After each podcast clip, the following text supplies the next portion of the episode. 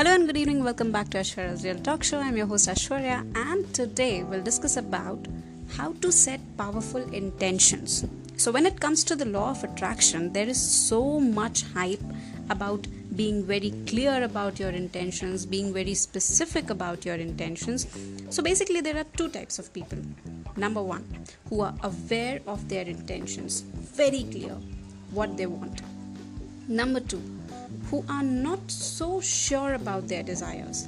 One day they know everything and the next day they are blank. Their intention is not very clear to them, and so they don't know from where to begin. Okay, so let's say that a person A wants a job. So what will be an ideal situation in this case? An ideal situation will be that the person knows, okay, I want this designation, this position with this much salary, etc., etc. Everything is very clear to that person. But let's say there's a person B. He's a different kind of person. He is not so sure about what kind of a job he wants, because it's when he does something, it doesn't appeal to him, or he keeps switching his job and things like that.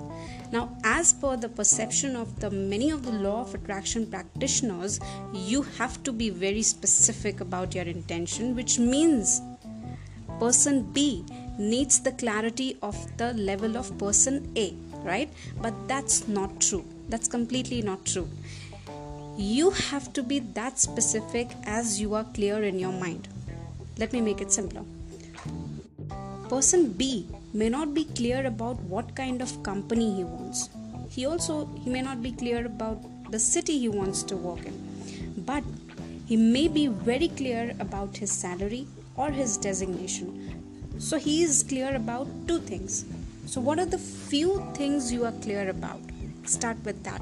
Increase your clarity to be up to a believable level. Start with a few things first and then go ahead. No confusion, no frustration, nothing. So basically, when we say that we have to be very specific and clear about our intentions, we don't mean to say that you have to put so much pressure on yourself that you are not able to start with the law of attraction, Just be as clear as you can at your level. And same is the case with relationship. Suppose you are not aware that who will be your specific person, you don't have a specific person in your mind, but you know what are the qualities that you actually want in your partner. So your intention will be, I want a specific person with this quality, and this is your intention. This is your base intention. So now that you know how to set the intention, how to apply the law of attraction in this, you can wake up in the morning, visualize. You can see yourself sitting in your own cabin or with your specific person with all the qualities that you ever wanted, and for that matter in any field, whatever your desires are.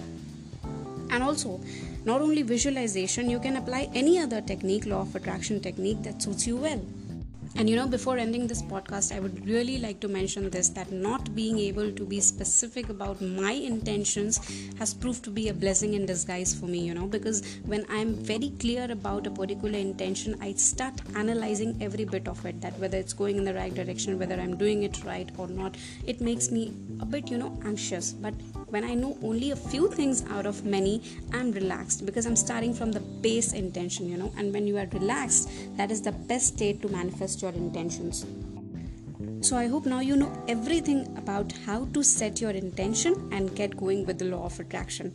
Stay blessed, keep manifesting. Thank you, and bye till next time.